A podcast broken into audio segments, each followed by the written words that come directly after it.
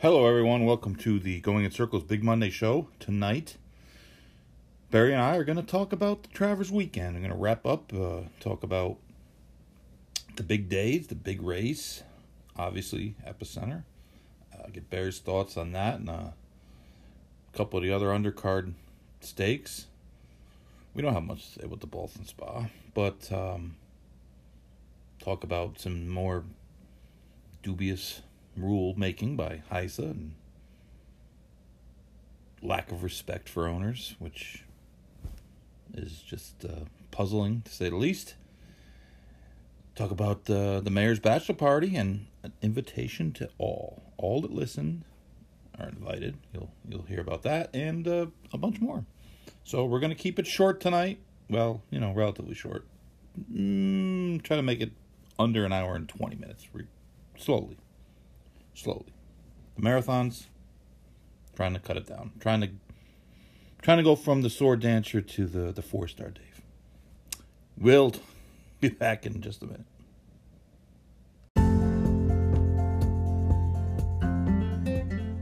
Pleasant Acre Farms is a full service breeding operation located in Morriston, Florida, just outside of Ocala. If you want to get involved in the breeding business in the Sunshine State, or you're already involved, Pleasant Acre Farms is really the only place you need to know. Joe and Helen Barbazon, who are just great people, do a fantastic job taking care of your mare. Uh, they have a solid roster of 13 stallions with a really diverse group of pedigrees.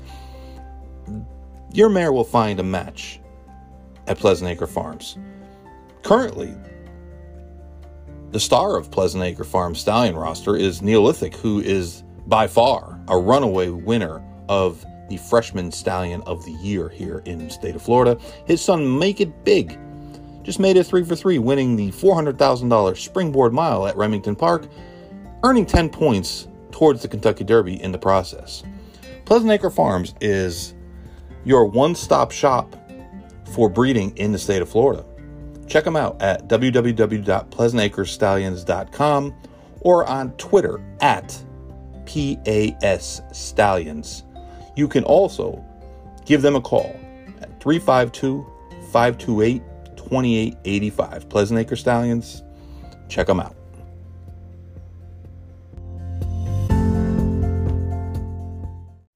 Uh, hello, Sniper.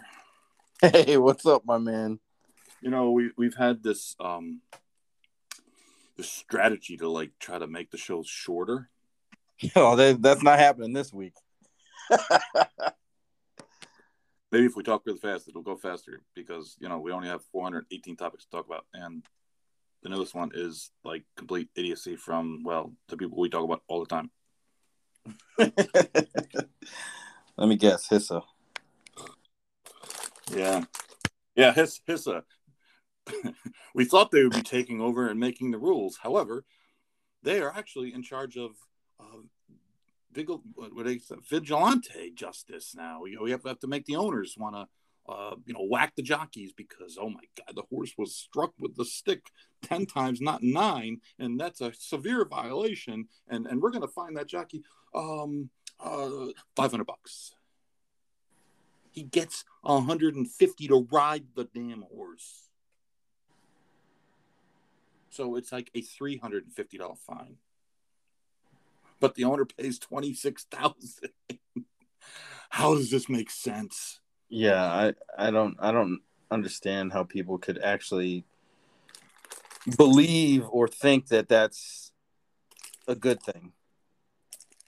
You know, because I mean, my instinct tells me that if you find owners that much money for something that they have a roundabout you know, not a direct connection to, they're all going to leave. Of course.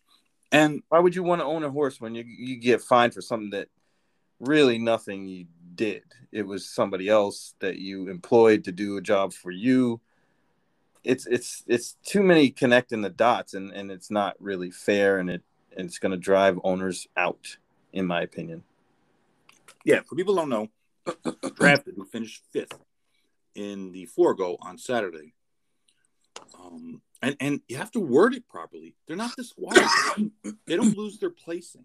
They're still fifth. and uh, in a second, I'll explain why that is going to be a major, major problem in the future. And his jockey, uh, Castillo, who doesn't really ride a whole lot, but rides this horse and has done well on him before, uh, apparently struck the horse 10 times, according to the steward's count. And I've had issues with that from the start because I'm not 100% sure that they're actually striking the horse sometimes when it's counted as actually striking the horse. The video is not always clear. And in this one, you you know, you have to kind of look from the head-on view. And it, it's you could you could say you hit him 10 times, but I don't know that it's actually 10 times. I don't know that and, and and that's that's one of the problems I have when you have such a small number of of of, of strikes. We're not talking thirty, and that's what someone you know texted me this. Well, you know the thought process, which of course is stupid, is that well the the jocks want this because um, they don't want to be uh, have an owner like you know force them to hit a horse uh, and they'll pay the fine or, or, you know in a big race or they'll get someone else or some some nonsense. What owner would say that? Even if there was an owner that would say that it's like saying like um I, I understand that you can't have a big race or any race really where a jock hits the horse 25 times and the other jock stops at six. Of course. Of course. That's fine that's not what we're talking about. That's not what we're talking about. And the idea that the, the, the nine strikes is is okay, but ten is not. And you could say, well, where do you draw the line? Well, I, don't draw the line at nine versus ten for a penalty that the jockey gets a five hundred dollar fine for, and the owner wants to pay twenty six thousand. And if he was fourth, it would have been fifty something thousand. And if he was first, it would have been 300 something thousand.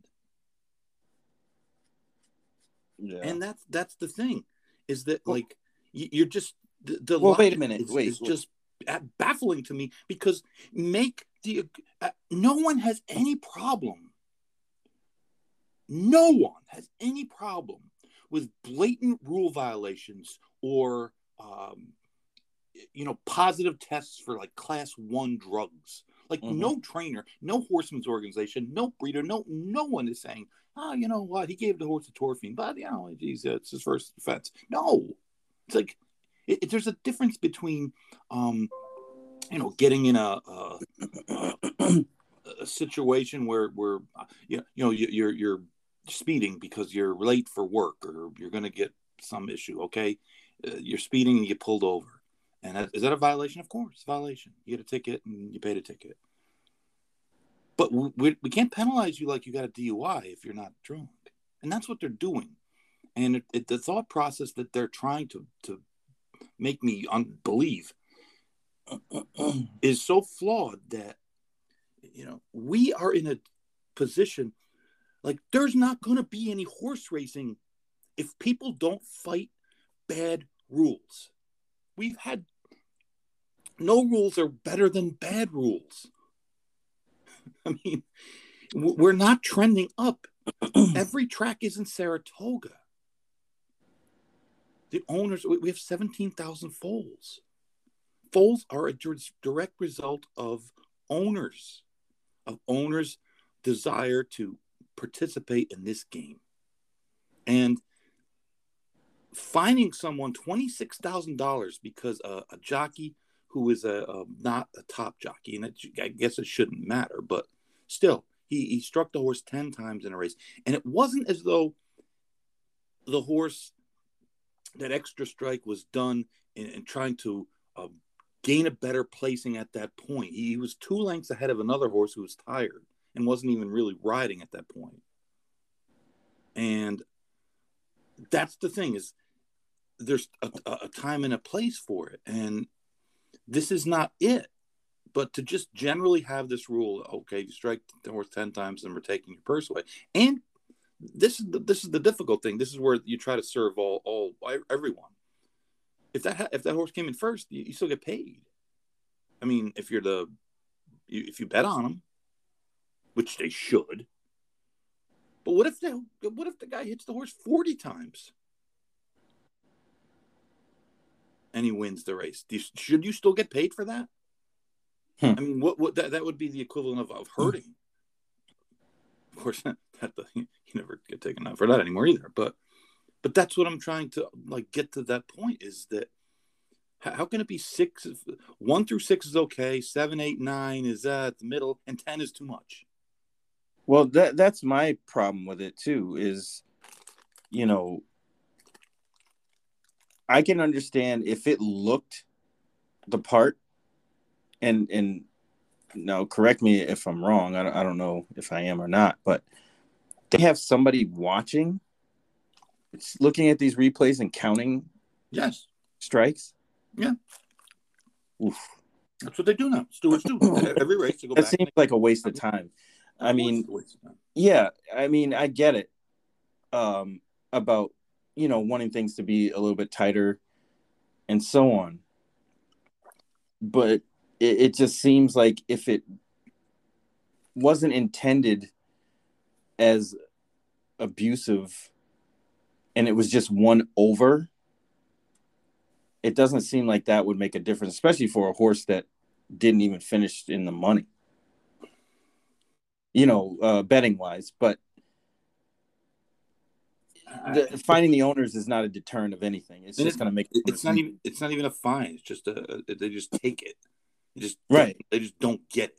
They don't get it, but right. that that's not fair. Um, you know, as as an owner, if I was an owner, I would I would immediately sell all of my horses. And I'm I, not kidding. I know. I, I, mean, listen, this is a. Um, this is a world we live in that that litigation is a part of, of the daily lives of, of some people. And there's a lot of people that are owners in this business are lawyers. And there's some people that aren't so forgiving. And you're going to get in a situation, and, and this is what I would have told the jocks who supposedly, um, and, and this is, of course, everybody now is saying, oh, well, the jocks, you know, are to blame because they wanted this. But I, I don't know if that's actually true. And I know the fact that that uh, the jocks uh, have joined a lawsuit against HISA, so I'm not sure that they're really concerned about most of the other rules, just the ones that are uh, affecting them. And there are not many that affect them, just this. So if they were supposedly in support of this, it doesn't seem like they are now. And if you're a jockey, I'm going to tell you, or an agent, let me let me explain something to you. You do not want the owner's money taken away because of something you did. It's one thing if you cut a horse off in a race, it happens, it's part of riding. It's another thing. I mean, and eh, eh, honestly, you're better off hurting if you run into the horse and you win the race by a neck and and you you interfere with the horse who's placed second you're you're placed second or you're interfered with a horse who runs second you're placed second. You know what you get? Second place money. You get second place money. If you win the race by 15 lengths and hit the horse 10 times instead of nine you get zero. The owner gets zero money. And let me explain something to you how it goes because jockeys kind of live in a little bit of an isolated world they're going to sue you. They're going to sue you in civil court. it's going to happen. Trust me. Trust me. They're going to sue you. Yeah, that that seems like a a certainty. Not if, but when. Not if, but when. It's going to happen. They're going to say, uh, and, and I'm, you know, didn't sleep in Holiday Inn Express and haven't got my uh, my law degree from the Crackerjack box yet, but they're going to say your actions caused them to be harmed, and that's the that's, that's the truth. that, is the truth. The owner doesn't really have any say in the matter. And people can say, well, you know, the, the, the owner picks the jockey. No, they, they the owner might pick the jockey, but the trainer makes the entry. Jockey agents don't take calls from owners. I went through this with Mr. Ramsey one year when I told him, Mr. Ramsey, you don't like the jockey. Jerry Bailey. You know, here, here's here's what you do. Here's Ron Anderson's number, and here's Angel Cordero's number, and here's uh, Mike Kelly's number, and here's you know this guy's number, and you call him. And he called him, and within ten seconds, they were all calling me. Chuck, we don't give calls to owners. We we can't give calls to owners.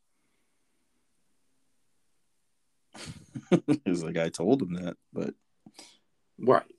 Because it's not that easy. Because there's complications. Because just because you get a call doesn't mean you're always going to ride your horse. Because you know things happen, and we're all in this business for a long time. I mean, not me anymore, but you know, you, you have to give and and, and and and take a little bit. They're going to need to get off of a horse once in a while, and uh, sometimes you're you're going to be the one that's that's pulling them from the other horse. It happens. well, my thought process with it is, you know, the over or underlying factor is is you don't want the horses being abused out there. No, Why would anybody, you know, why would you think, you know, nine strikes is better than ten? not significantly? Distinction. That's where I want. why not 11 why not 12 right. why not That's four? what I mean. It's six? like, you know, these numbers were pulled out of a hat and that that's that's part of the problem is that um, they, they pull these numbers out of a hat. There's there's no like just like the shoe rule. And this was news to me but um it, it actually kind of surprised me that i was told by a couple of different blacksmiths that the four millimeter toe grab that the um the, the shoe with the four millimeter toe grab that HISA has has deemed as the you know safest one they don't make. they don't make. Doesn't exist. so how did they come up with that that number? I don't know. But the people who actually put the shoes on the horses Well, have no experience with that because they don't make them. So that's what that that's one of the, the issues that exists with HISA is that like this rule. If I'm sitting in the room when they're going in there, I'm thinking, you guys, you're supposed to be standardizing rules. You're supposed to be making things better. The biggest issue this business has, bigger than anything, is is losing owners because if uh, if owners keep going away, it doesn't matter what the takeout is. the takeout on a race that doesn't happen is is is, is immaterial. well, I just You don't have to have in the thought process. Why would you have- go, they're- want to get the owners involved in a fine as something they really don't have much to do with? because they want the owners to do their job. They want the owners to do the job of the regulator. Oh, well, if the job, you know, we don't want the owners just paying the fine. Really? Seriously? Like, how many times can a jockey get whip violations before they get a significant suspension? That should be the question. And if it's like you said, a big race, treat it differently. Treat it differently. Well, I mean, I looked at the the replay of that race, and you know, nothing stood out to me to be like, "Oh my god, this guy's just, you know, wailing away on this horse." I, I- didn't see any of that. It looked like any other race, you know, that you would see most of the day. I, I could even.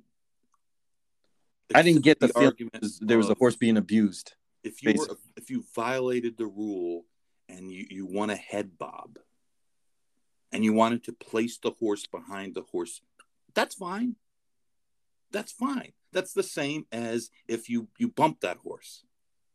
You're gaining an advantage.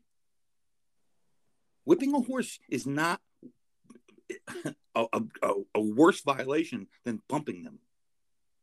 If you want to talk about horse safety because that well, what, what what would be worse driving on the highway? You going 75 and a 55? Or you uh, you know, bumping the guy next to you uh, at 50? As long as you keep it straight, partner. yeah, as long as you keep under 55. As long as you're 54, you're allowed to crash into the guy in the in the, in the next lane. I mean, what would be, what would be more dangerous? That's the same kind of concept here. Hitting a horse eight times or or, or hurting him four lanes. I want my horse to be hit 80 times before I want him to be hurted four lanes. I don't want either of those, but hurting them is going to hurt them way more than using this stick on them, especially when they're when they're when they're using it on their shoulder in an underhanded manner. Like I, I, I used the same argument example of, of Mike Smith on Holy Bull. Watch the race. You get goosebumps watching the race. Great race. One of the great races of all time at Saratoga. One of the great races of all time. And if it happened Saturday, Jimmy Croll would have got zero. They would have taken the whole purse. So what actually constitutes a strike? Because you know, I see a lot of a lot of jockeys at the top of the stretch, you know, kind of rouse up their horses and and and kind of they don't cock the whip back. They have it, you know, uh, with the reins and just kind of slap them on the shoulder a little bit. Who knows? Does that actually count, or is that who knows? Who knows? Everything's secretive until it comes out, and then it's not so secretive, and then it's uh, oh well, that's misinterpreted. Who knows, Barry? Mm. I've watched races when people have gotten fined in California, especially, and I've I've watched the, the replays, and and this is the bigger tracks that have have better video, better quality, better angles, except Gulfstream. um, and it's not easy to tell. It's not easy to tell. It's not easy to tell. And what is it, you know, really? I mean, I don't know. I don't know. It's it's just a. It's it just seems a bridge too far for them to to find or not pay out purse money for that. I, I could see you having three tiers of violations. The initial violation, which is the, the least egregious, and the second violation, which would be, you know, a stronger penalty to the jockey. And maybe um, the first penalty, the first layer would be uh, one day and, you know, 500. The second would be uh, three days or four days or five days. And then the, the, the top layer would be, you know, a week or 10 days. And the more you get, the more days you get, the more time you serve. And the top level, if you you have a top level penalty and your horse gains an advantage, or in theory gains an advantage, he wins by a neck or a head or a you know a very close margin. Well, then you just disqualify him and place the horse second. Just like when when trotters are lapped on when, they break right before the wire. Mm-hmm. Just just place them behind whoever they gained an advantage on. Period. It's a guessing game, anyways. But stop penalizing the owners. The owners are not going to stay. They're going. This is going to be kryptonite for owners. Not well, there's no precedent of this, is there, anywhere else in the world, right? I don't know. Who knows? The rest of the world does does things better than us in, in most cases, according to reg in terms of regulation. I mean, seriously, still, you can watch TV, you can watch uh, TVG or, or wh- wherever. Up here, you watch the OTB channel, and, and they'll show you five races in an hour, and they'll be from five different states with five different sets of rules. But that's okay. It's all right. It's okay to run different rules in Pennsylvania and Florida and Maryland and Delaware and New York. It's okay to run different rules but you know, make sure this jockey thing can't can't can't can't let the the, the, the jockeys hit the horses one extra time. That's that's got to be you know that's the death penalty. Why why is that the death penalty? Like uh, like we've said it, and we spent 20 minutes talking about this bullshit. But you know, we said it a couple weeks back. We said it, I think, two months back. HISA's biggest error, and there's been a lot of them, um, has was not including standardizing the rules of, of racing on the racetrack itself.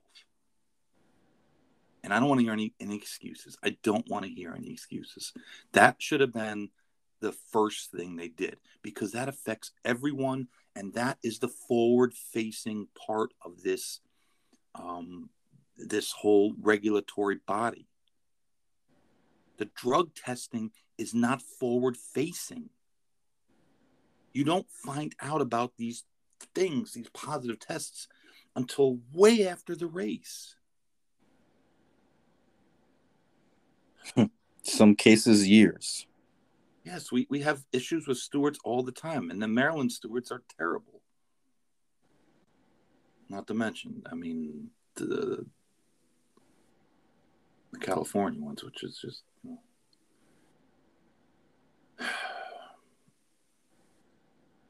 But if you care about this business, you've got to stop treating the owners so badly. And I'm not talking about Peter Brant. I'm not talking about any of the big owners. Who cares about them? Who cares? To be honest, who cares about them? Those aren't the people that we need to stay. They come and they go. The big owners are going to be in the game. They're invested. They have tens of millions of dollars, and and that you know for them, oh well, Jesus, no big deal. It's everyone else. Racing isn't just Saratoga. Racing isn't just grade one races. That this happened in a grade one race. It happened to people that don't generally participate in those races. If, if this was Chad Brown and Peter Brant, would I be complaining about it? Yes, I would be, because it's not right to do that to them either, even if it doesn't mean anything to them, really. Not nearly as much as it means something to the, the people that own this horse who aren't, you know, don't have that that billionaire kind of money.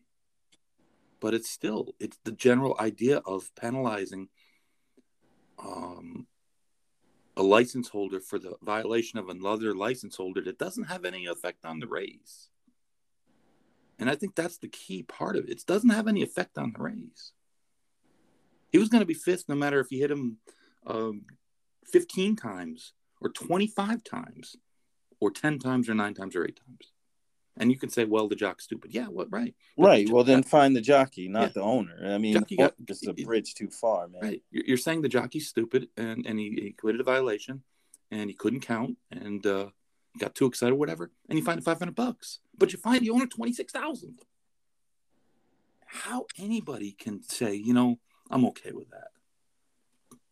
Uh, don't listen to anymore, please. Just stop listening because you're not going to be happy because I'm going to harp on it a lot and I'm going to judge you. Speaking of judging, what about? Um, I want to hear your impressions of the Travers because honestly, we haven't talked about it a whole lot, and uh, I wanted to kind of keep it fresh and and uh, hear you know hear what you have to say. Well, I mean, I think you knew going in that I was really high on Epicenter, um, and he didn't disappoint. He won it as easily, if not easier, than the Jim Dandy, you could say. Um, I thought he was this good back in February when he was at Louisiana Downs, and he's he's actually gotten better um, than I thought he was going to get, which is you know a nice surprise, especially going into the fall uh, with the Breeders' Cup and, and things like that. He has a legit shot. I, I mean, I don't I don't know, you know, it kind of hinges on what Flightline can actually do at a mile and a quarter, but still, he, he's got a good shot no matter what. Um, everyone else, early voting, I, I think he turned out to be what we thought he was which was like he absolutely freaked in the Preakness, and that's probably as good as we're gonna get from him at the grade one level. Hey, if we had like technical skills, I would play the Denny Green. Hey right, he, he what he thought he was. they were we thought they were. Uh, Zandon doesn't want to go that far. He's a nice horse, probably. You know, get him in the right spot, he could win at a mile and a quarter, but not against horses like Epicenter, who's clearly better than he is. Um, okay. Rich, Rich Strike. Here we I, go. I see people trying to do their best to, to give him some sort of credit. I'm not buying into it. He was a one hit wonder when he won. He's a one hit wonder after the Travers. Yeah, he finished fourth uh, not much behind him. and it, I mean, they can keep trying. I guess I guess they have no choice. you know, with him winning the the Derby, but I can't foresee him winning another race, let alone another Grade One. And that's that's really it. That's all I got. The top four. You know, I, don't. I try to like. I said it even in the, my my wrap up of the race that he, he ran better than I thought he would run. I, He did. He, definitely He ran did. better. He didn't. He didn't run bad. He didn't run bad. But He- but you cannot be validated in almost September of your three year old year with a fourth with with a fourth place finish, Mm-mm. and he only has two wins in his life. And people keep saying, "Well, the Derby wasn't a fluke." Well, it was a fluke. That doesn't mean he can't develop into a decent horse. But he's like a he's like a minor league Mine That Bird. I mean, Mine That Bird was was better as a two year old. He ran into Preakness and ran pretty good. But I mean, no one was saying this after he ran into Belmont. Where, were all those people then? And, you know, give me the excuse, well, he doesn't want to go a mile and a half, or he doesn't like to track. But, well, what about all the other nine races he ran in? Or eight Didn't he win. We're not saying like he's a dog. no, he's just he is what he is. You he know, is what he is. Right, exactly. He's okay, and at the Grade One level, he's not. He's not a Grade One horse. No, he He won. He happened to win a Grade One race. right, which happens. Happens Which a lot. Yeah. Order of Australia. Ugh. For example, I mean, there's so many examples of that where a horse just freaks, wins a Grade One, and you never hear from them again, or they don't ever win a race again. storm the court. Exactly. It's not hating on the horse. It's just Corniche. it's it's it's yeah. Poor guy. Swift is on some kind of kick again today. Yeah, he was he was going at it, man. He was. I told him, I said, "That's it. I got the Manila envelope in the mail. I'm Team Bob all the way now. All those horses you named are all on on on houses. Look like just just look like the little house on the prairie, the, the meadows surrounding it. You're you're wrong, Swift. You're wrong, man. yeah, you know, and and people will confuse what I say about Rich Strike as me not liking him or hating on him or anything. It's not that. That's not it. Um, I think he's just a mediocre horse that got lucky. You know, got the perfect setup of all setups in the Derby and won. I don't think that scenario could ever be duplicated, and that's the only way Rich Strike could ever win another Grade One. I, I said this yesterday on Facebook to people who were trying to, you know, give me a little grief about. it. I said, "What race is he winning in the near future? Right? Who's he going to beat? That's What, like, just say, just tell me. Say, oh, he should run in this race, or he should run in that. Race, Okay. he run in this race, and and and just say what race are you confident you're going to bet him in? And you have say well, if they ran win. him in here, I, I would bet him. Like if they ran Zandon in uh, what's what's the race in uh, Jamaica or Jerome, the Uh, mile race. yeah. Belmont. Well, I guess it's not at Belmont this year, but at Aqueduct at Belmont. I would bet him in that race because I think a one turn mile with a fast pace would, would suit Would that. suit him perfectly. Right. I would bet him in that race.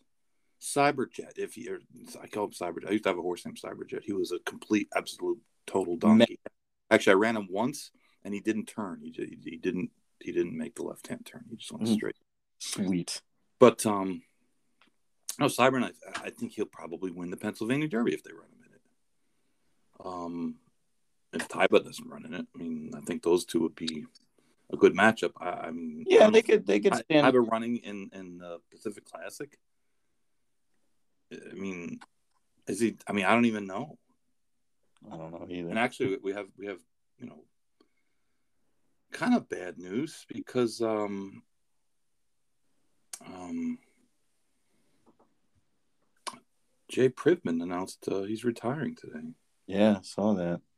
So one of our uh, our guys who who really Jay is a tremendous racing rider and he uh, done it for a long, long time. And, you know, Jay got Jay, Jay got it. You know, um, good opinion, and um, I think it's it's uh, it's it's tough. It's tough to see people like that uh, go because I mean, who's going to replace them if anyone? I, I, don't even know if the racing form will replace them with a full time. Right. That's these days. I, am not even sure they're going to do that. So,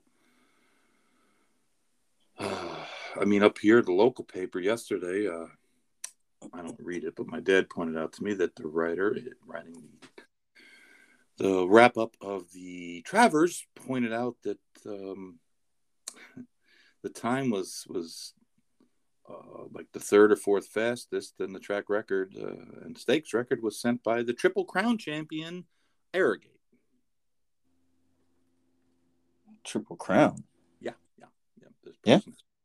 I missed writing. There's a racing rider at Saratoga who's covering the meet, and uh, it's who they placed uh, Tim Wilkin with who was a pro.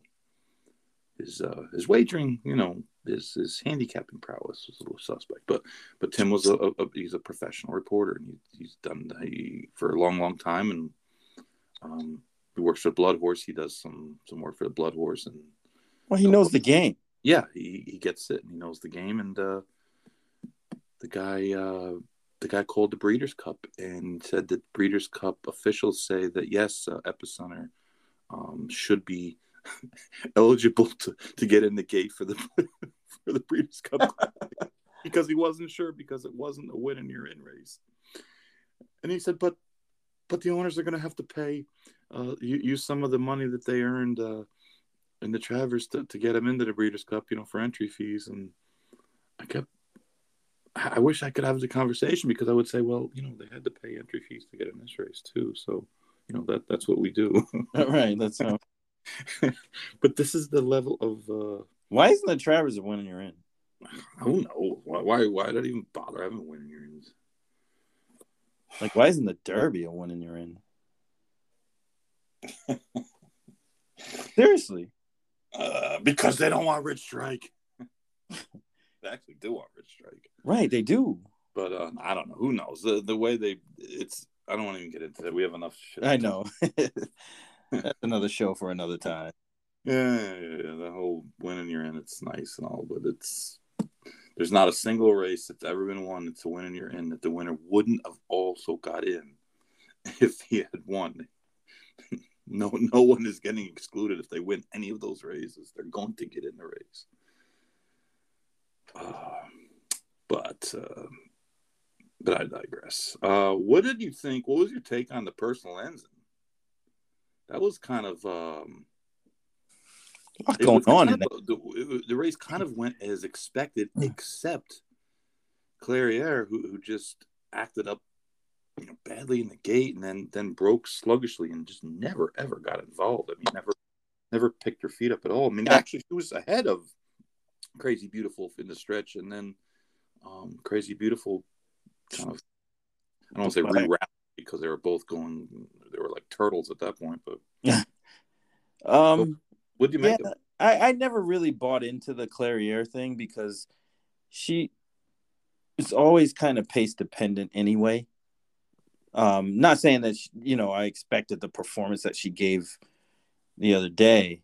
Um, by no means. I, I thought it would be a lot more competitive than that. Um, I, am guessing I, I, think I read somewhere that she cut her tongue.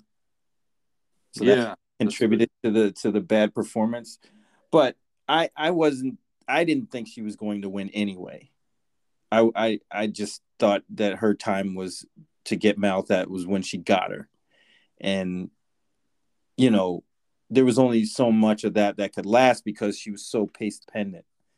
Um but beyond that, you know, I, I thought it was kind of weird that I thought search results would actually kind of try to go a little bit more forward than Letruska. But they kind of let her go and she still didn't fire uh, completely because, you know, this time last year, if Letruska got that same lead, she wins. Yeah, yeah. I mean, I didn't think the search results would go with Letruska because Irad got fired for doing that. Yeah. Tips, and uh, the trainer of search results has just doesn't want his horses on the lead for whatever reason.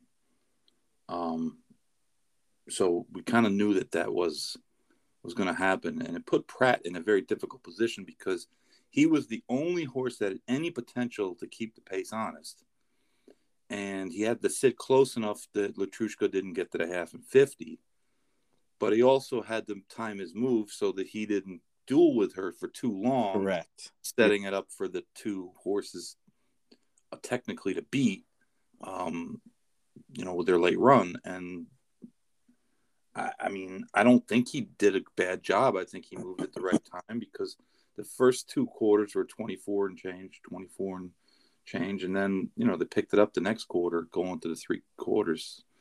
Uh, and like you said, Letruska looks like she's lost a step from last year. Um, and you know, she had a lot of hard races. Yeah. Yeah. This year was a tough campaign. It's not, it's not, uh, you know, it's he was not- doing it. no disgrace, but um, you know, Malathaat was just better. And I, I mean, I don't know where this this thought process that search results ran the better race. I, I don't. I mean, like No way. Because if search results ran the better race, search results would have won. that's what I mean. I, I, don't. I don't get that. I I don't, don't where. That I don't know. I don't know where that came from, but Malathaat ran the better race. She came from behind, you know, and the, the, the fractions weren't slow, but they they weren't like you know super fast. And I mean, they were legitimate fractions, and she ran better than she had the last two races. Yeah, I mean, if you look at Malathaat's all of her winning races, they all look the same, Yeah, and it's it's tough to to read because it's like sometimes you think, well, maybe it's just the short field, and she she can get a little bit of an advantage, you know, kind of coming out wide and sweeping by everybody. But she also did that in the Oaks with a bunch of horses, and it looked the exact same thing. It almost looked like a replay. where she she won at Churchill the way she won at Saratoga the other day. It was really uncanny, but I mean, I guess that's the the the fact that makes her good is that she does it pretty easily when she wins. And you know, Clairiere got the best of her a couple times, but man, she's awfully good. Yeah. I don't even want to talk about the sword dancer, man. It makes me feel bad. Mm, Gufo hurts. Thought we had him, Julian. Man, That's twice Mirror Mission has just crushed my dreams. Twice this I'd year. still be partying today if Mirror Mission won. if he won on, on the Derby, and he won, and of course, if he had won Saturday, If he won Saturday, I probably would have flown up to Saratoga. if he ran, if he had won Saturday, I, I would have, I would have hired a private jet to bring you. up. I would have had Frenchie. I would have had Le Peru ride in the, the jet to go pick you up. So you could drink champagne on the way back. with a with a gold crown on his head. That's right. And uh, what do they call those things? Uh, shallot. King. Freaking Clement. You didn't even give us the signal, Clement. You didn't wear the pink pants. Pink pants is always the signal. bullshit. Bullshit. Gufo. Gufo only Well, wins. I know I know Miguel wears pink pants too. So I didn't see him. He may have had him on. I synced him. Uh, um, um, you know what really frustrates me is, is that I looked at that race, I looked at that sequence, and I tried to figure out like Mirror Mission was really the only horse I liked a lot. I thought Epicenter was be the most likely winner. Um, I, I mean the the Personal Ensign was almost like I'm gonna use everyone but the four because I just want to be alive. But I, I just thought, I mean, I you know, I, I get he paid fourteen dollars to place, which is seven to one to place. He was eighteen to one to win. But I don't bet place. So not like not like our man Matt. Oh, Matt's the king of that. Matt would have had like fourteen thousand to place on, but but um, it just sucks sometimes. You just you know what I mean. I bet I bet him to win. I just bet him to win. I said, you know what? I'm not going to play around. I'm just going to bet him to win, and I, I, I bet him in you know some pick threes, just just in case, just a little gravy money. But the the major major bet was was win. And when he opened up, I said, That a boy. "Holy shit, we're gonna actually win!" And you know what? If he had just swerved to the middle of the course, He would have won. right? Yeah. Should have ratted it. Even when the others passed him, he, he didn't give in. I mean, he, he- No, he, he only it was a half length, yeah. maybe even less than that.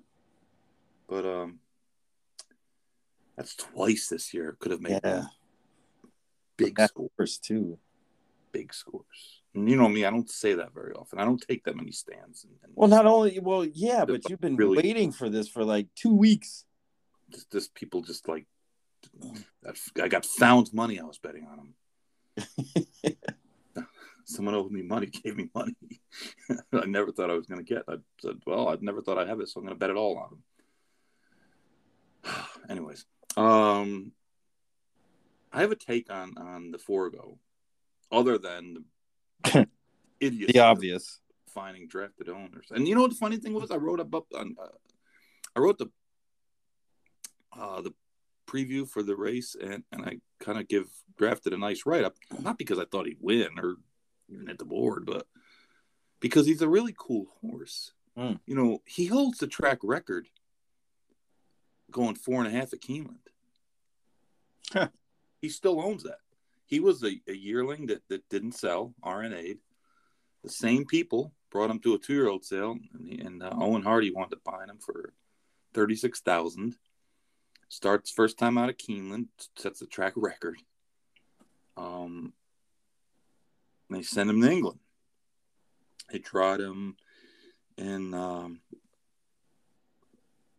the Windsor Castle, the the straightaway race, and he ran terrible. He finished sixteenth. And Godolphin, who Eoin Harty trained for at that time, they wound up owning him. And they came, they brought him back to the U.S. He ran in uh, the best pal at Del Mar. There's a two year old, and ran terrible. Didn't do anything. Uh, he winds up in Dubai, and he has 450 day, eight days off. In the meantime, in the interim, they he gets sold by Godolphin. They have uh, like a, a racing reduction sale where they just sell all the horses they don't want anymore. He gets bought for ten thousand bucks, Hmm. and Doug Watson winds up training him, and he runs him a couple times. He runs okay. Then the season ends, and they take the summer and the fall off. He come back at Dubai the next winter, and he's good. he's he runs second in a grade three, then he wins two grade threes. Uh, they run him in. Uh, he ran in the what's this big sprint they have on on their big day? The Golden Shaheen. The Shaheen, yeah. Yeah. No, I think he ran like fifth or somewhere. I mean, he didn't win, but um, he ran over there another season and didn't do so well, and then he he, winds up over here with new owners, and David Duggan winds up training him. And his first year, he over here he just uh, as a seven year old, he just kind of clunked around. You know, he was on the NYRA circuit for the most part and finished fourth and fifth in a bunch of races.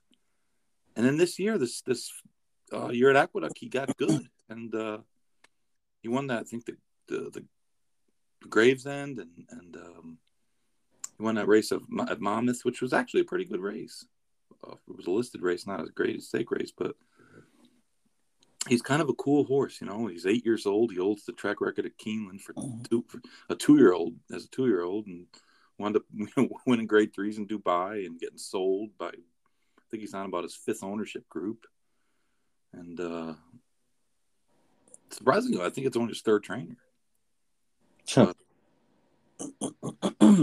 But anyways, that has nothing to do with my take on the the, the Forego, which is that I don't think Jackie's Warrior really ran terrible.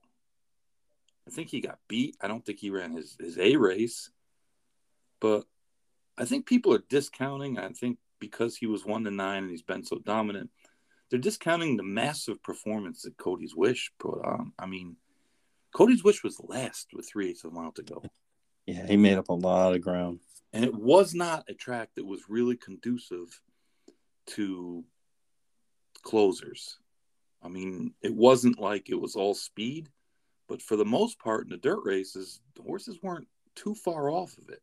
Right. You had to be semi close up. I mean, like I said about Jackie's Warrior, how many horses go head and head with a horse, go 108 and, and three, and run run the next eighth and, and 12 and two and lose? Doesn't happen very often. So, I mean, I don't think he ran. I mean, obviously, you're one to nine, and people are going to be upset by him losing. And, you know, no one expected him to lose, I guess. Yeah, but you got to think uh, what it took for that horse to lose was a giant performance from Cody's Wish. Like literally, I, I don't think Cody's Wish could run much better than that. No, that that was that was some performance, and and I do I think that it, it was overshadowed by the fact that Jackie's Warrior lost, and I think that was the story after the race, not like you know this horse just ran a an amazingly strong race. I mean, you watch that race over again, and believe me, I watched it a million times because I'm trying to count how many times drafted got whipped. Um, but he's, he's rolling the last three sixteenths of a mile, and nobody else is making up any ground. Nobody. And the pace wasn't even that hot. I mean, it was 45, and I mean those horses. That's that. It was faster and and the in the in the Allen Jerkens, but um, he was he was really you know closing into a not supersonic pace and and just uh and the funny thing was i mean it's not funny it actually sucks and i'm sure people are tired of hearing about my my second places but three technique i, I needed three technique for a pallet at churchill on, on fourth of july weekend and I remember that. cody's wish barely got by him barely got by him and that's kind of what i kept thinking about with Cody's wish in this race, I kept thinking to myself, you know, he's gonna get there. Is he? Is he? You know, three techniques. I liked him in that race, but he's not like a top sprinter. And I kept saying to myself, you know, the cutback might might help here, but you know, is he really gonna be able to run that performance? I didn't think he'd run like he did. I didn't think he'd run like he did. I don't. I don't know that anybody. I don't know that Bill Mott thought he'd run like he did. I don't know. I thought my, my just keeps finding. It's crazy because, you know, I started following that horse when I saw him run at Tampa. Um, and he finished second that day to Scalding. Yes. Yeah, I remember that. Who that was a nice horse in his own right. Um, you did the show that day, right? Yeah. yeah. And and I, I, I he caught my eye that day, and I was like, man, where did this horse come from? And he's just been getting better and better, and and it kind of culminated the other day but I have a question for you about that race. Do you think Jackie's Warrior just didn't fire his best shot? That's why the pace wasn't that quick because he couldn't get away from Pipeline. Yeah, on, a, on I, you know, usually he he'd put Pipeline. You know, excuse me. It's a nebulous thing, right? I mean, we're we're guessing. We can't like yeah follow him up and say, you know, what's the matter? I just you know, my, my, my left hoof was bothering me a little bit. You don't know, right? Um, but like when you watch the race, he, the, the, the the reins are dangling from the start. He wasn't. And that's usually not how he runs. No, it does, it's usually not. Usually, he's usually he's usually trying to go too fast, and, and right. Rosario takes a hold of him, and he was letting him try to go fast, and and I mean, yeah, you should be able to shake pipeline at the top of the stretch, especially after uh, a half of forty-five and change. Right, that's what I was thinking, but it's not like Pipeline's bad, but he, he doesn't show any races that suggest that, that he would be able to hang with with Jackie's Warrior. He he doesn't even really show that much speed all the time. So I, I don't know. I mean, like I said, I don't think it was his A race, but it might have been his A minus race. And I think, like I said, I'd rather give credit to the other horse. You know, yeah, he ran big. I, I mean, I, am I'm, I'm still, you know, I, I don't think this is gonna. I, I went back actually, through all the four. Actually, might set him up better for for the Breeders' Cup. At, at, about three o'clock in the morning, I went through like all the Forego races I could find, and uh, um,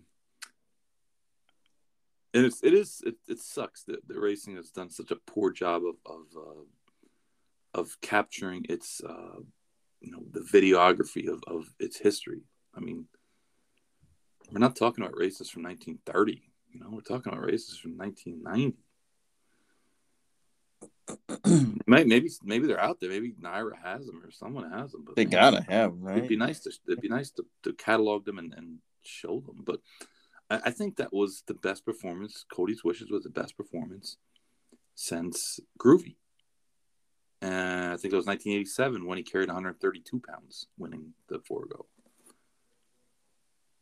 Um, I think I, was, I was. I think I was there that day. I mean, you you can make a um, you can make a, a case for uh, you know a lot of different horses over the years, but but it was it was super man. That, that horse ran really really good, and I guess he's going to go in the mile. In the mile, huh? Rather than cut back to three quarters. Yeah, it sounded at least that's what it sounded like. And you know, one of the problems with racing, and this is again, this is a, a topic that we talk about all the time. Very few of the horses that ran this on Saturday are, are going to run back uh, again until November, which is November fifth or sixth.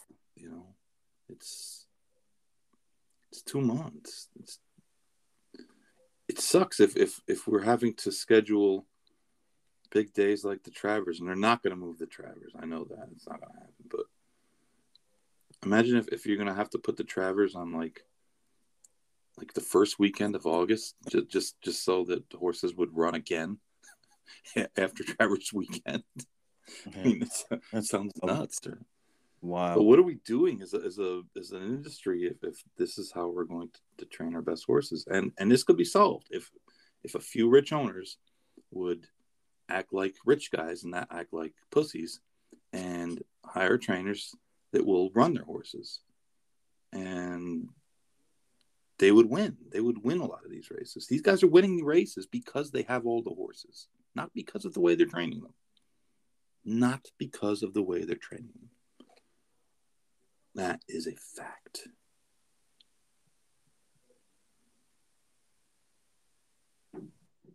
I always go back to like thinking about that when like Spend a Buck when he just like left the Triple Crown Trail just to go get the money.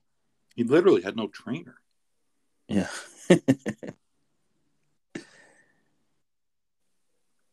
you know what what happened to those days where they would just try to collect all the money and win all the races yeah there's too much money and uh, now what's happened is in a lot of ways see it in overnight races, um, in Kentucky especially, and, and, everybody wants to laud the purse, the turf, uh, turf paradise.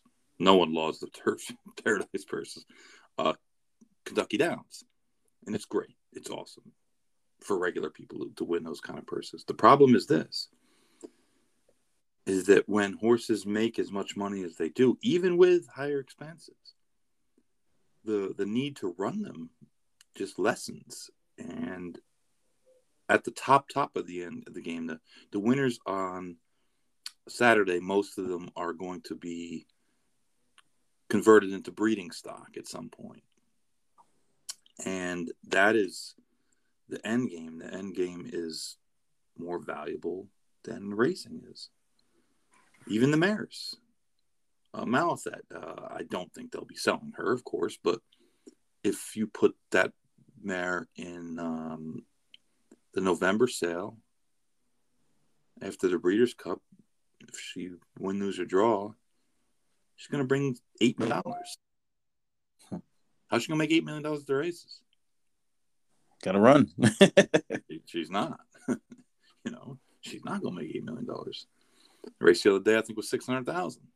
So you know, she made three hundred thousand after you pay the jock and the trainer. And by the way, kudos to Joel Rosario for uh, for breaking the all-time Saratoga graded stakes um, wins in a meet. Yeah, but that's got to be with an asterisk though, because the meet was like 28 days. a little bit of an asterisk. I mean, the the meet was the well. I mean, let's remember the graded races only started in 1972 or 73. So anything that happened before that wouldn't matter. Um, and there was a lot less graded stakes back then too. The you know there, there wasn't as many graded stakes as there are now. But the record, I think, was set in 2004, 2005 by Johnny V. It was tied by Castellano, I think, in 2014.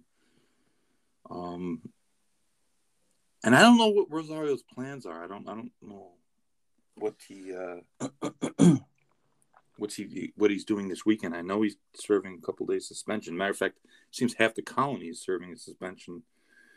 McCarthy, I think Rosario, Irad, Irad, yeah, and uh, Castellano are all serving days this week, and Gaffalione, Ricardo, Ricardo Santana, and Julien Leparoux are all going to the Kentucky Down.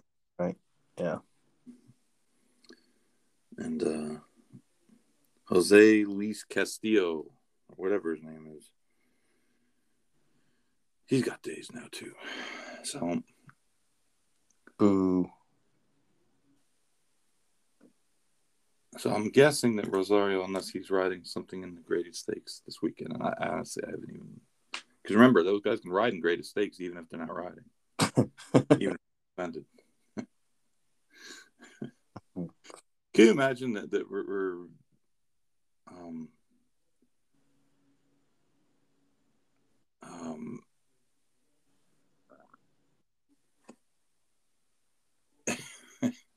we're penalizing jockeys for three days, but we're saying, well, you can still ride in graded stakes, but we're going to fine the owner twenty six thousand dollars. I'm telling you, just wait till it happens. One of these owners wins one of these races at Kentucky Downs, ninety thousand dollars uh, wins a maiden special weight, and they take the money away from them, and they tell them, "Well, yeah, but you're you're not a maiden anymore." and we'll see how, how people love that. Not to go back to it, but. Uh...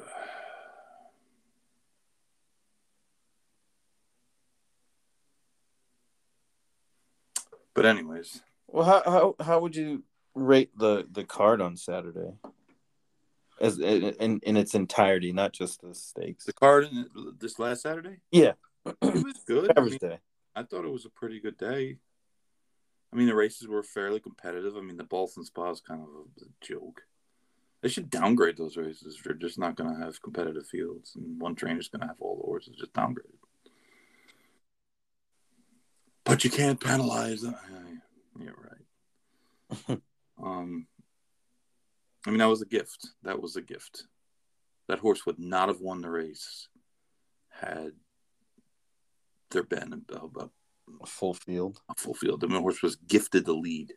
Couldn't have got to the front any easier than that. And was all out to hold off the other horse, Fluffy Socks. Fluff, yeah, yeah. Fluff, the fluff. I, thought it was a pretty good card. I mean, yeah, I, I, I agree. I, I, I think that was the only you know, kind of blemish was the Ballston Spa. It was kind of like, oh. yeah. But everything else was good. It was a nice day though. The, the weather was out in the last. The weather was perfect. You got the bailout. Oh yeah. We the could... mayor was there in full flight. He was. uh It's funny because I I parlayed the pick four that I hit, a very slim pick four, the two dollar ticket, but I punched it probably about, I think it was twenty five times, and then I rolled that over into wicked game in the last, and it worked out. So it's always good when it works out. Yeah, yeah. The bailout, that's man, saved my ass so many times. I got bored and I sat down in the uh, the program stand. I saw that. Twenty people came up to ask questions, which is interesting. So I guess I look like a. Amber gave you another service. Yeah, yeah, the kissing booth. I gotta say that that no one that walked up to the ask a question was kiss worthy, especially the mayor and uh, Hacksaw Jim Duggan's cousin. the mayor, breaking up fights. Yeah, breaking up a fight. The mayor was was playing. Uh... I was gonna say. That's a I was gonna say the mayor was playing uh, Genghis Khan, but I meant Gandhi. Same thing. Khan, you would have slapped the guy in the face, but yeah, the mayor broke up a fight, and, and it, it didn't look like it was going to be Hagler Hearns either. I mean, it looked like a little bit of a soft Uh, fight. Should have let it ride a little longer. Yeah, you know, mayor's a man of the people. He is. So I saw Brian Beer. He was he was on a tangent. That's At the- one point, declared that, the, that he might have three more Travers in him. That's it. only. Yeah, he said he might have three more, and, and he hates twenty year olds. No I more. that. Yeah, too much. Too much joking around when he's out there trying to handicap and drink. If you get in, if you get in the way of a man's drinking and handicapping on Travers Day, I, I can understand the angst. Hey, he sa- he saved me that that day I was there that Saturday with that water. I was uh, Yeah. on the cramps. Yeah, Hooked me up. no, no, he's Solid. Brian Beer. He was in, he was in, he was in rare form on, on Saturday. Mike Beer was in attendance. Dan Ellman, no show, what? no show, no show. Oh man, we gotta talk to Dan. Yeah. But uh, Unless no, he was in the bougie part of the the no, no, he was, he was, he was not there. He wasn't in the 1863 club. No, no, no, no, Sure. no, no. He was a, he was a scratch. Boo. But um, yeah, people were people were there. Our man Moon was there with his hideous looking shirt. Oh man, what is he doing? He called me and I, I had to I had to give him the talk. He said to me, "What should I do?" I said, "Take turn it inside out, wear it inside out." But he said I would do it, but my my wife's here, so Yeah, I get it. it's all right. But don't think we don't take notice. That's right. Are we judging him? Yes. Yes, we, were. Are. We are. We were. We he will. caught it all day too. We Seriously will. wasn't wasn't playing around, man. No, he he was. Uh, he got it pretty good. we will judge you, people. We will judge you. yeah, he was We definitely early too. It was early. I got the call from Spearsy, and then and then and then Moon calls me. I'm like, what? it was early too. Uh, I told him. I said, He's like, "Do you see this shirt?" I was like, "No." I said, "You're lucky Barry and Rodney aren't here. You'd be getting the ice cream sundae treatment." The brownie Sunday. Oh yeah. But by the way, there's an announcement to make. The mayor is getting married next October 14th, and his wedding, uh, not his wedding. We don't care about his wedding. his bachelor party, Uh-oh. I'm in charge of, uh, of, of planning and, and carrying out. My my lieutenant Rodney uh, advised that we should have it in in August, and I think that's a great idea. That's a hell of an idea. a everyone's going to be here b people can use the track as kind of a uh, you know a dual purpose trip and three it'll take that long to recover See, so that's that's why we're, we're that's that's, why we're- Rodney makes the big bucks, man. we don't shun rodney even though he lives in uh, california anymore we don't we don't shun him Uh, he's but uh, he's yeah. our man on the street. So- out, uh, L.A. if you're in saratoga next year even if you don't know the mayor you just ask for an invite and then you can we'll bring you in because we need we might need as much help as we can get man. and the party's going to be big enough where you're going to wind up involved in it, no matter where you are in Saratoga, unless you're in a foo-foo place. So this isn't really kind of a foo-foo.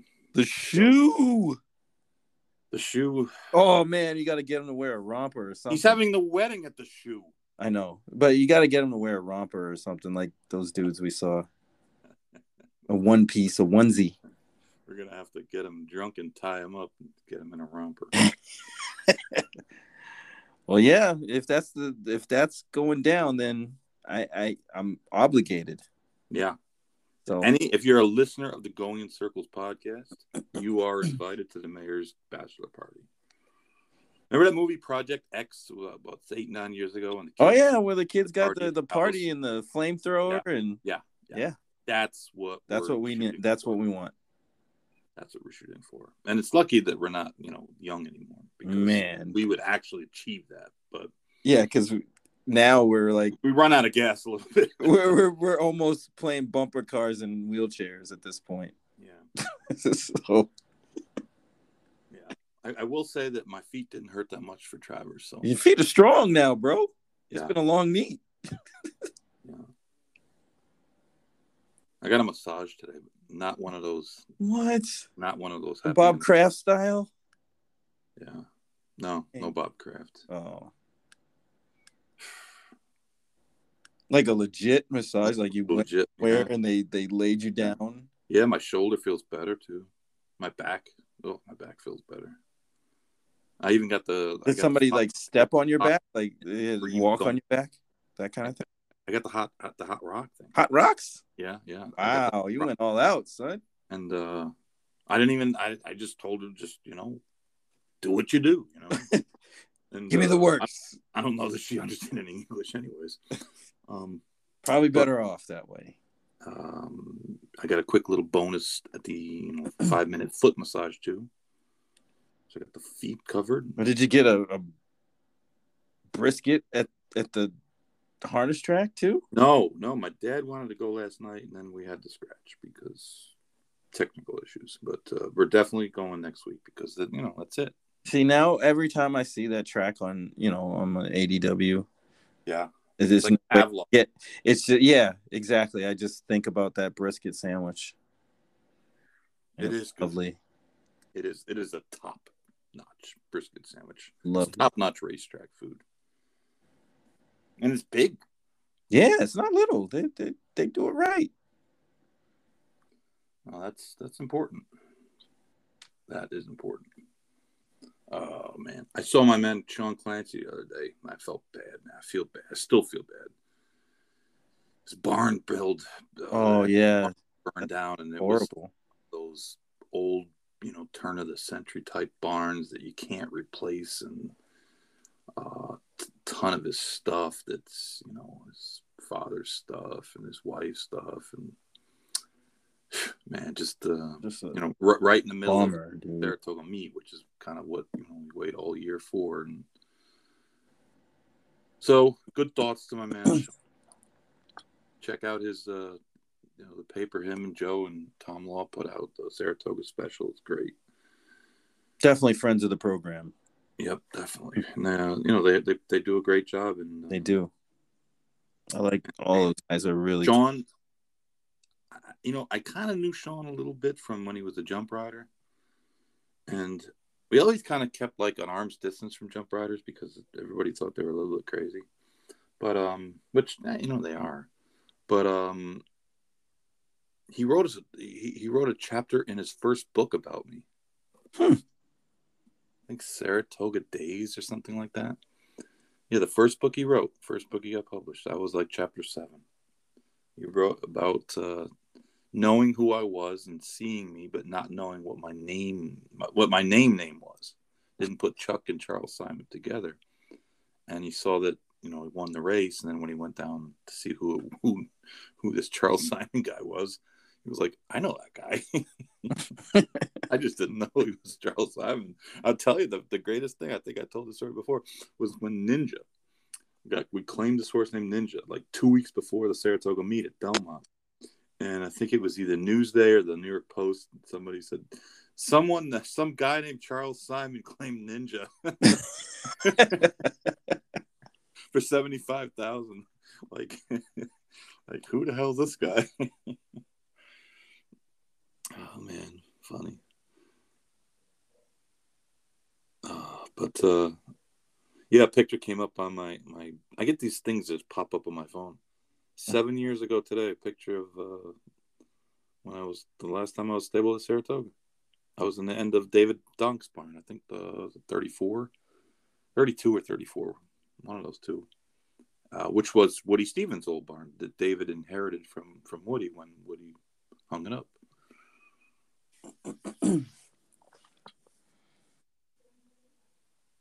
Hard to believe that, that guys like Woody Stephens used to have that one barn. That's it. Yep. Used to have that one barn. Have all our horses there. Some nice horses in that barn. You know, I really like Gone West. He wasn't one of the. I mean, he wasn't the top horse he had, but uh, he was just a horse I always liked, and he turned out to be a great, um, a great sire.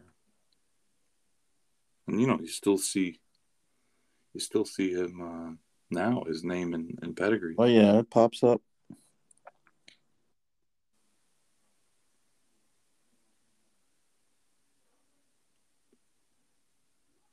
So, well, we've we've tasked ourselves with trying to get the show a little uh, a little shorter because I think we did good. I think we did good.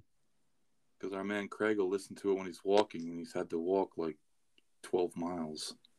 See, we're helping out the people. See, the longer it is, the longer Craig walks, the healthier he'll be. He's got to walk off the The pickleball the, the Chet Holmgren injury. and the pickleball losses Pickleball. Uh, Kentucky Downs on on Thursday. Thursday, right? Did they run last year against Saratoga and Del Mar? I, I don't recall. I don't think so. I think they started in September and it was after the hoop. Yeah, I- Maybe maybe it was towards the end. I I'm not 100% sure. I can't remember, and, and, and I was too lazy to look it up. But but it'll be interesting to see how um, Going head to head like that. going head to head against Saratoga early and Del Mar late. So I don't know. Yeah, that's that's a that's a sting right there for them. yeah. It's uh, I mean, it's full field. That's for sure. Full fields of horses, and the Tapit Stakes, which is um, restricted.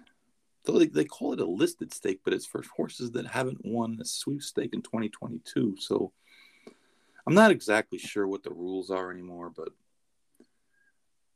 it's for horses that haven't won a stake in this in, in 2022. So it's it's not a open stake. Um, Gufo could not run in that race, Hmm. but uh, the purse is four hundred thousand. Oh my god. NYRA runs those open things for 135 and Churchill runs it for 175.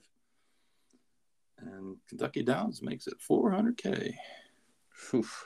It's hard to pass up. Maybe that's why uh, Mr. Chad Brown is venturing to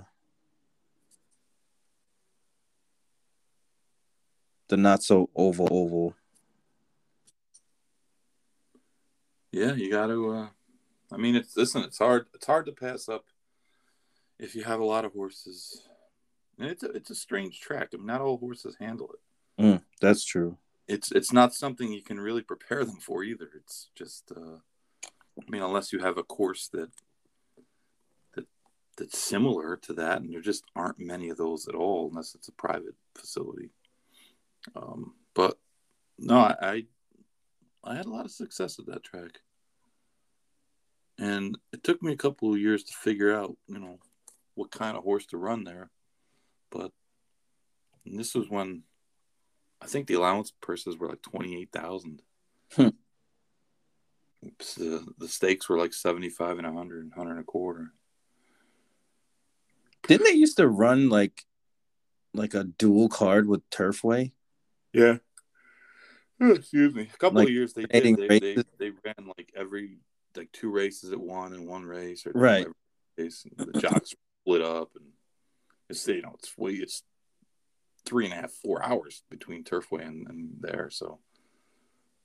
Yeah it just wasn't thought of like it is now. It's it's now it's it's like a big superstar meet. Back then it was just kind of a something to do between uh, Ellis and Turfway or or during Turfway. I remember a few tracks used to do that, run like the Ohio tracks used to have that. yeah, Thistle and Beulah, right? Or was and Thistle? No, And no, no. You're right. You're right. It was Thistle and Beulah in the wintertime. They they would run. I think it was Thistle and Beulah. And then uh, I remember Suffolk Downs and Rockingham did it. Did they? Yeah, not often. I, I- I think they just tried it. Uh, uh, you know, that's wild. You know, you never see that kind of cooperation between tracks. Nope. No, but it'll you know give you a lot to bet on. Uh,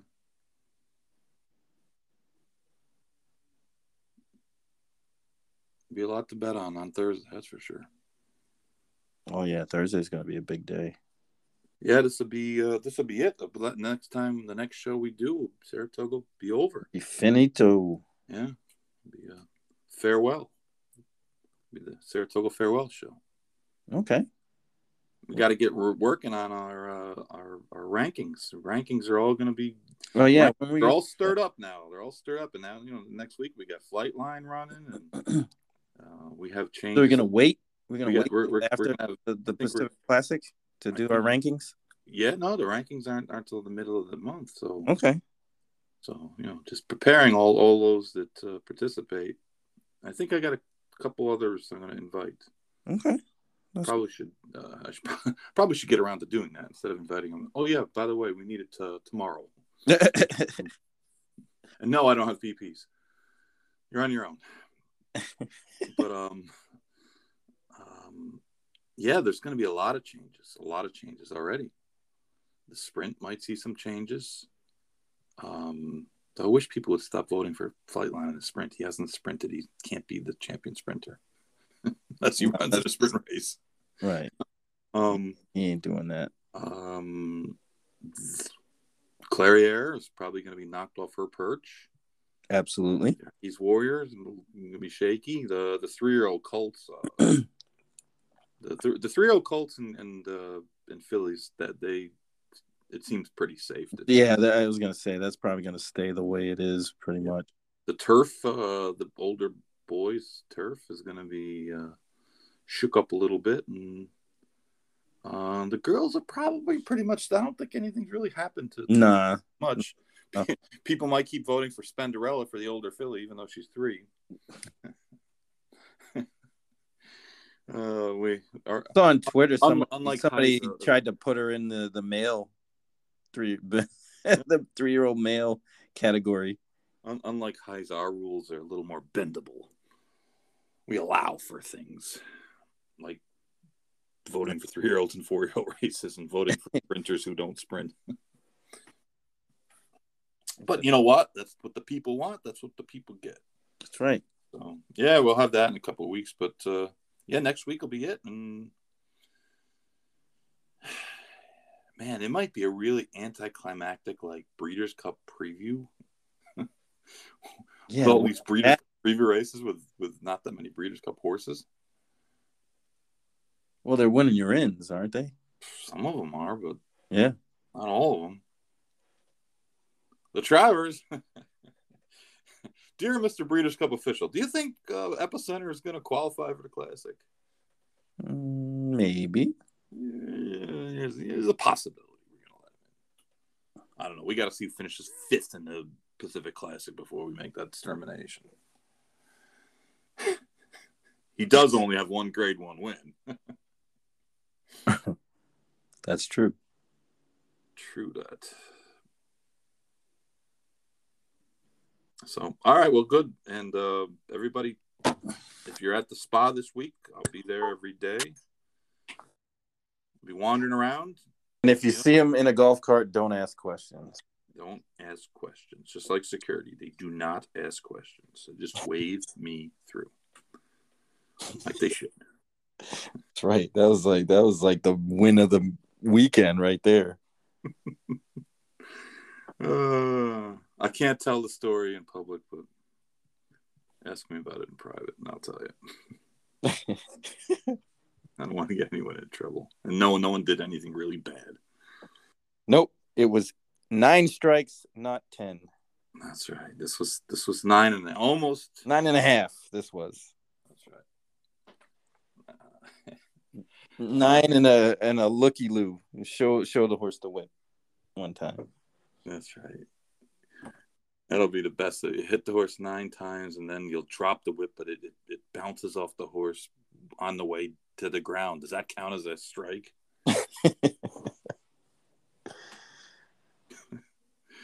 Probably. Yeah, I was gonna say, uh, yeah, that that sounds like a strike to me. And then next week we'll hear from the the the, the suits.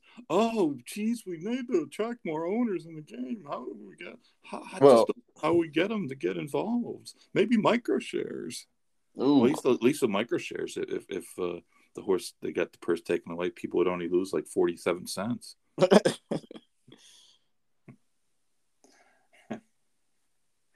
Oh man. All right. Well, that's it. We're done. We'll talk to you guys next week. See ya.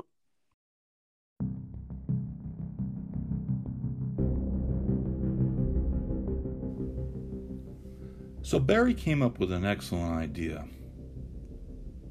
A Saratoga racing blog, the Going in Circles daily Saratoga racing blog. Patterned sort of after the great Steven Crist, who, when he worked for the Racing form, did a Saratoga daily blog. Uh, Steve retired several years ago, and we figured, what the hell? Let's let's try to put our own together. And so far, it's gone seemingly well. If you haven't seen it, check it out at Going in Circles Digest dot substack dot com or we put the link up every day on Twitter, on Facebook, on uh, all sorts of social media. Uh, check it out.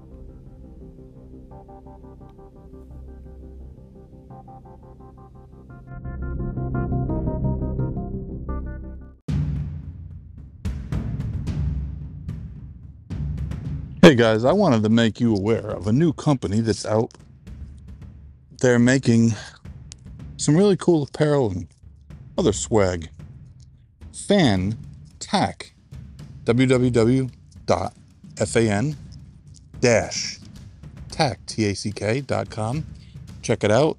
They've created a bunch of logos and stuff for uh, an expanding list of jockeys, and they also are doing some going in circles swag. So if you want any uh, t-shirts or hats, hoodies, and cell phone covers, check it out. Fantac. F A N T A C K.